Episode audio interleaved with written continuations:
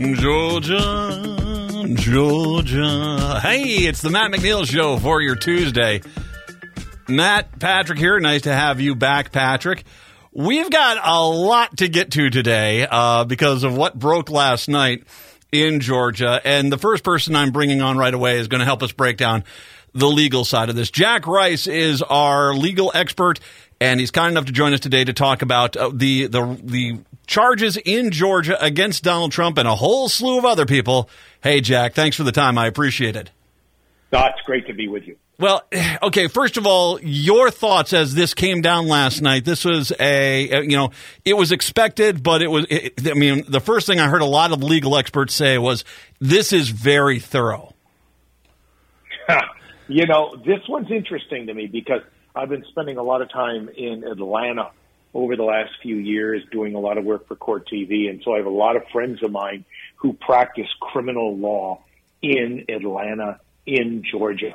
And so I've been watching and knowing that this is coming. There's a lot of been a lot of preparation in Atlanta, this coming out of this particular county. So this was really a big deal and people knew it was coming. This one is different than the other three sets of indictments against the former president. So it's going to be wild to watch.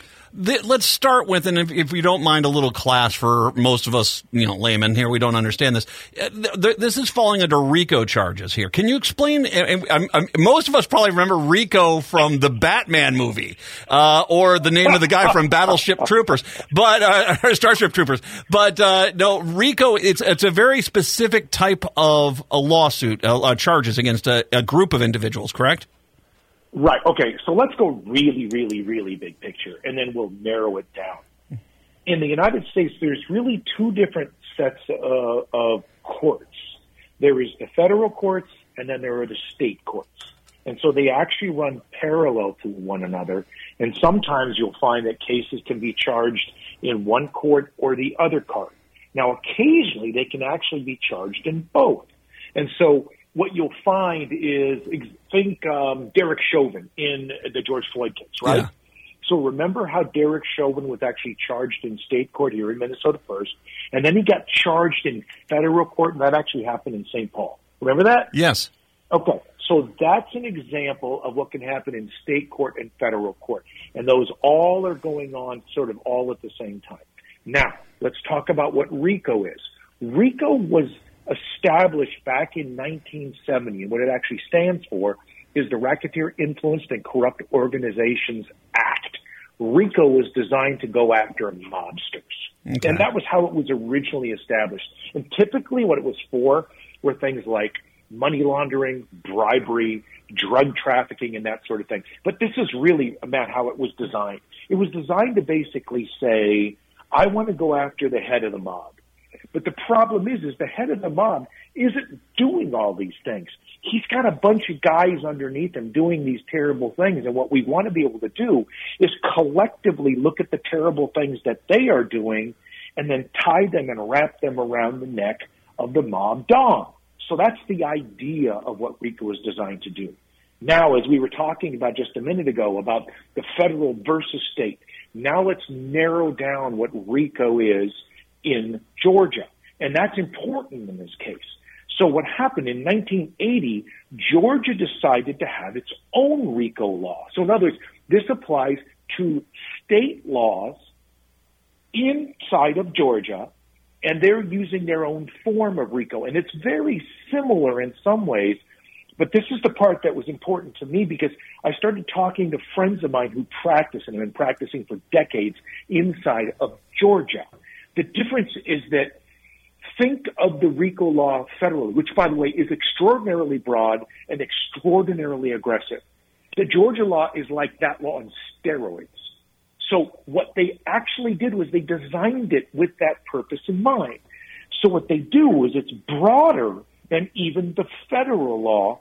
So now what you can do with it is it essentially expands what it is that the federal law can do by saying, it applies to more than just certain acts. It actually applies to a whole set of specific uh, crimes. A bunch of those are in this indictment against Trump.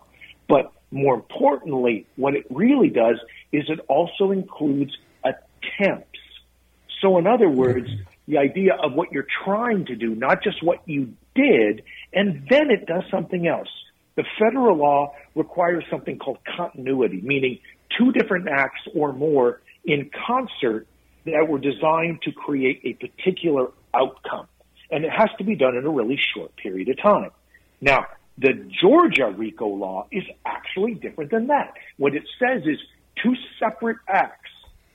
And if those two separate acts can be used to get that ultimate outcome, not that they are or tied together or there's a timeline, it's not necessary.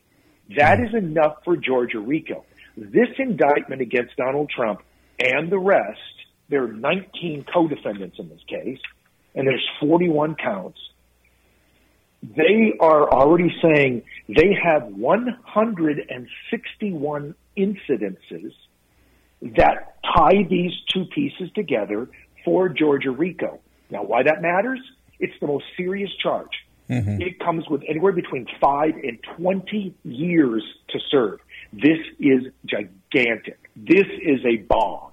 There's there's a, a, point I want to get to in here in a second, but I'm I'm, I'm setting this question up for you because you, okay, you just pointed out the difference between the Georgia RICO and federal RICO. I also want to point out the fact that the reason why this case exists in Georgia is because it starts in Georgia from their perspective. I mean, with the with the fake electors, with the people allowing Trump's people to break in and look at the voting machines in the certain counties and take that information. The fact that you can track back the orders coming from the Trump def- legal team, it it really does kind of blossom from that. It, it's kind of a, a, a very good case of how you can start small and you know see the full tree from uh you know and how it, it blossoms from there and how it grows from there because they just did start looking at this from the Georgia side but ended up finding a lot more there. Oh, you're absolutely right, Matt. And again, there's another piece of this too, and think of this from the perspective of a jury. are sometimes when you're thinking about crimes outside of RICO, and you're talking somebody did, what is possible is the ability to isolate those from one another and say, big deal, big deal, big deal. And so, in other words, what may end up happening is a jury could look at these things in isolation and say, what's the problem?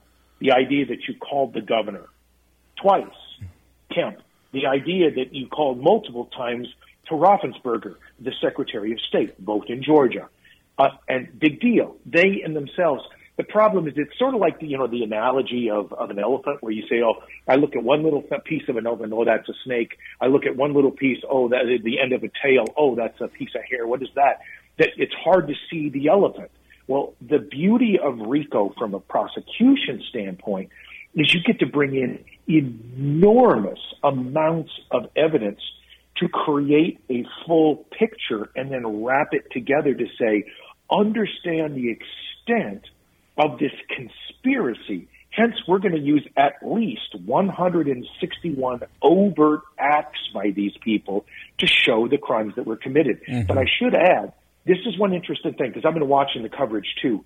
This is actually what is frequently and almost always missed by everybody I'm seeing nationally is that there are 30 unindicted co-conspirators. These are the people who could have been charged, but they're essentially giving immunity. Or they cooperated and they decided for whatever reason not to charge them. But the point is, is all of these people are lined up. And all you need are two to get the RICO charge, mm-hmm. five to 20 years. That is the bomb that I've been discussing. The Jack Rice, of course, joining us. Jack Rice Law, Jack Rice Defense as well. That's where you're going to find his law firm at jackricelaw.com. And of course, best defense attorney in Minneapolis, St. Paul, hands down. Jack, the um, have you gotten a call from Trump at this point? He's burned through basically every lawyer in the country at this point. Dude, let me tell you what. The problem is right now is it's not just Trump himself. John Eastman, Sidney Powell, Kenneth Chesebro, Jenna Ellis, and a whole bunch of other people have been charged in these. Mm-hmm. So guess what? I don't want to be on the next docket with the former president. I'm real good. I'll just stay right here in St. Paul and do the gig that I'm doing. The, the point I was bringing. what, thanks for offering. maybe one of those lesser Georgia people. Uh, no, the, the, the, thing, the, the point I was I wanted to eventually get to here is that the, one of the first things I saw was analysis saying that Trump's going to try to take this to federal court because he's going to try to argue that this had to do with a federal case, and and that's just that what you've just explained to me is this. The RICO laws in Georgia are different, so you really can't just shift this to federal court because he's being charged under Georgia law, as well as also Georgia seems to be able to ma- going to be able to make the argument is that regardless of whether or not this was a federal case, this had to do with our state electors and, and counties being violated in that, and the fact that Trump was calling you know people and asking for votes that ties in but the real basis here of the crime is what happened locally what is your thoughts? Do you think that there's a chance that and well i guess there's always a chance but how likely is it do you think that the the case trump will be able to convince the case to get taken out of georgia and put into federal court? Oh i think they're going to lose completely on that. Okay. I, I truly do. I mean there's your real difference is that what what the prosecutor can do is really focus in on what crimes were committed in Georgia applying Georgia law. Yeah. Because remember, this is just like what we talked about with Derek Chauvin. The idea is it double jeopardy that you can charge somebody in state court and federal court? No, it's not. Because you're actually charging them under different sets of charges. So you could even charge them with essentially, essentially the same thing, but you're packaging it differently. That is ex- exactly what they did to Derek Chauvin. Mm-hmm. So he may want to do something like this. I mean, remember, the former president is now facing 91 different charges in four different indictments. We got New York City, we got Florida, we got DC, and now we have these state charges out of Georgia. And by the way, again, if I had to be afraid of any of them, I might be the most afraid of the Georgia ones because those are the ones that are in some ways the I don't want to say the easiest to prove, but they they are actually going straight at the conspiracy and all of these people who committed them. And all you have to do is wrap them around the neck of this guy and say, Trump didn't have to do anything himself, but he's been so public in terms of his support of it that that can make him the co-conspirator. That takes him down. Even if he didn't himself commit any of the overt ultimate acts. Well, and Georgia also presents an interesting problem for Trump, where his whole goal right now is to win the presidency in 2024 so he can pardon himself for these other cases. He can't, uh, the federal laws on pardoning do not apply to state charges. And so if this stays in the state of Georgia, this one's going to stick whether he wants to or not. And that's actually what I think he's most scared of. Well, boo hoo hoo. All right, good enough. we'll go with that. Um, I got you, my brother. Uh, that's, that's my deep philosophical uh, uh, analysis right there. It's spot on too. Uh, okay, let's look at the crew of co-conspirators here. Uh, I got to believe. I mean, the fact that these guys. I mean, I said this before. January 6th was a coup attempt done by the stupidest people on the freaking planet. And proof of that is the fact they left a paper trail or a digital trail, however you want to call it, fairly clearly between the top and the bottom of this whole thing. It is, I'm glad to see this in Georgia because in my mind, this is what we should see in Wisconsin, Pennsylvania, Arizona, all these states where there were the fake electors, them taking this seriously that someone tried to overthrow the government of the United States and they tried to do it with our state how you know on RICO cases, you know, the obviously the you know you get people to flip. You get some right now people are starting to sweat, and people someone's going to flip here. If you get enough people to flip, it becomes a slam dunk on, on the rest of the way up. Correct? Well, that's exactly the reason. That's why it always works because what you can do is you you bring that this conspiracy charge and then you start from the bottom up, but you don't really have to. In this particular case, they got 30 people lined up. They mm-hmm. got 30, and remember, they only need two. And here's the other aspect of this: is the Fulton County District Attorney, the DA down there, Fani Willis. She's actually known. Again, I spent a ton of time in Atlanta in the last couple of years. I'm going to be down there in the next two weeks. I was just there about six weeks ago, four weeks ago, whatever it was. And what we had is somebody who, in many ways, she really came into office using this. She's really good at it too. In fact, there was one uh, uh, one one of the convictions that she's dealt with that she dealt with a ton on these cases. Uh, that was really sort of one of the things that brought her in was something called Young Thug, and Young Thug was was was a rapper, but it has to do with an indictment with two dozen alleged gang members collectively creating this conspiracy. But that wasn't the only one. There were a bunch of other ones that she's done. So she's done this over and over and over again, where you take the collective efforts of multiple people and you show what each of them have done, and then you wrap them around each other like three or four or five braids, uh, uh threads into a braid to show what the conspiracy is. And that's exactly what she was so incredibly successful at. So she's trained at it. She's good at it. She knows this law like probably nobody. And she can come in and do that. That is what a good prosecutor can do. Mm-hmm. The, the president, the former president, can talk all day long about how uh, seriously uh, he doesn't worry about this, doesn't care about this. He's calling a racist, all sorts of crazy things. And yet, at the same time, he should be afraid of this one mm-hmm. because this one applies to a set of laws that, frankly, I don't care who he brings in, and there are some incredibly fine criminal defense attorneys in Georgia. You're going to have to have somebody who is extraordinarily good for this because when you don't have the evidence, um, you don't have the evidence. Well, and in the documents case, it's interesting because the, the, the the two guys in the documents case, Trump is keeping them right next to him basically the entire right. time. The, that he's trying to keep control. He's not going to be able to do this. And I've always said, if I'm Trump and I want to try to get out of this, the two that I can throw under the bus, well, maybe three, are Giuliani, Eastman, and um, and Powell, because mm, those three show up in basically a lot of this stuff that's against him and all of a sudden one day he can try he can try to play the stupid dupe and that these are the people that were directing things about it and he might be able to get away with that because there is enough evidence especially with Giuliani of him trying to you know you know pull the strings behind the scenes you know uh, do you think that Trump himself might actually realizing that there's no way out for him basically say I'm going to try to throw other people into the bus no no no, no. I mean, I think he'll throw people under the bus. I mean, you know, history speaks for itself. You can take a look at basically anybody he's ever worked with. Contemplate he's going to hire the best of the best when he was president, and you can see what it was that he did to his Secretary of State, multiple uh, secretaries of defense, anybody in any position of leadership, uh, secret, uh, everybody. Frankly, everybody. And you can go back in his history. So he's more than willing to burn anybody and everybody to the ground.